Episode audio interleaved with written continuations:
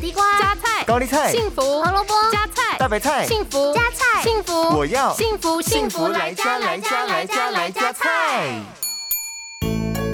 大家好，我是美女主厨 V 零。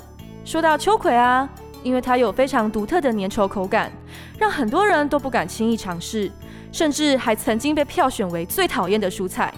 但其实秋葵的粘液含有非常丰富的营养，包括水溶性纤维果胶、半乳聚糖，还有阿拉伯树胶，它们呢也都可以帮助消化、降血压，对于预防大肠癌也很有帮助的。所以今天为了要照顾大家的饮食均衡，我们就透过汤的料理来稀释大家不喜欢的秋葵黏液。现在就跟着 V 零一起来料理这道秋葵豆腐丸子汤。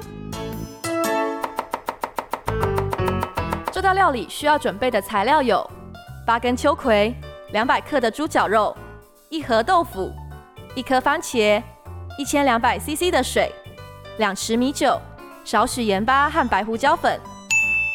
首先呢，我们把番茄还有豆腐切成块状，然后秋葵斜切成段来备用。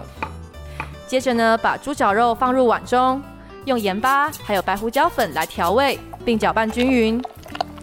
之后，锅中加入水、番茄和豆腐。我们先开大火煮到沸腾之后，再转到小火炖煮。这个时候，你可以把刚刚的猪脚肉捏成丸子的形状，然后放在锅中加入米酒，最后倒入切好的秋葵，再加上盐巴还有白胡椒粉来调味，一锅健康美味的秋葵豆腐丸子汤就完成喽。幸福来加菜，健康不间断。野菜大丈夫 EX，蔬菜摄取逮就补。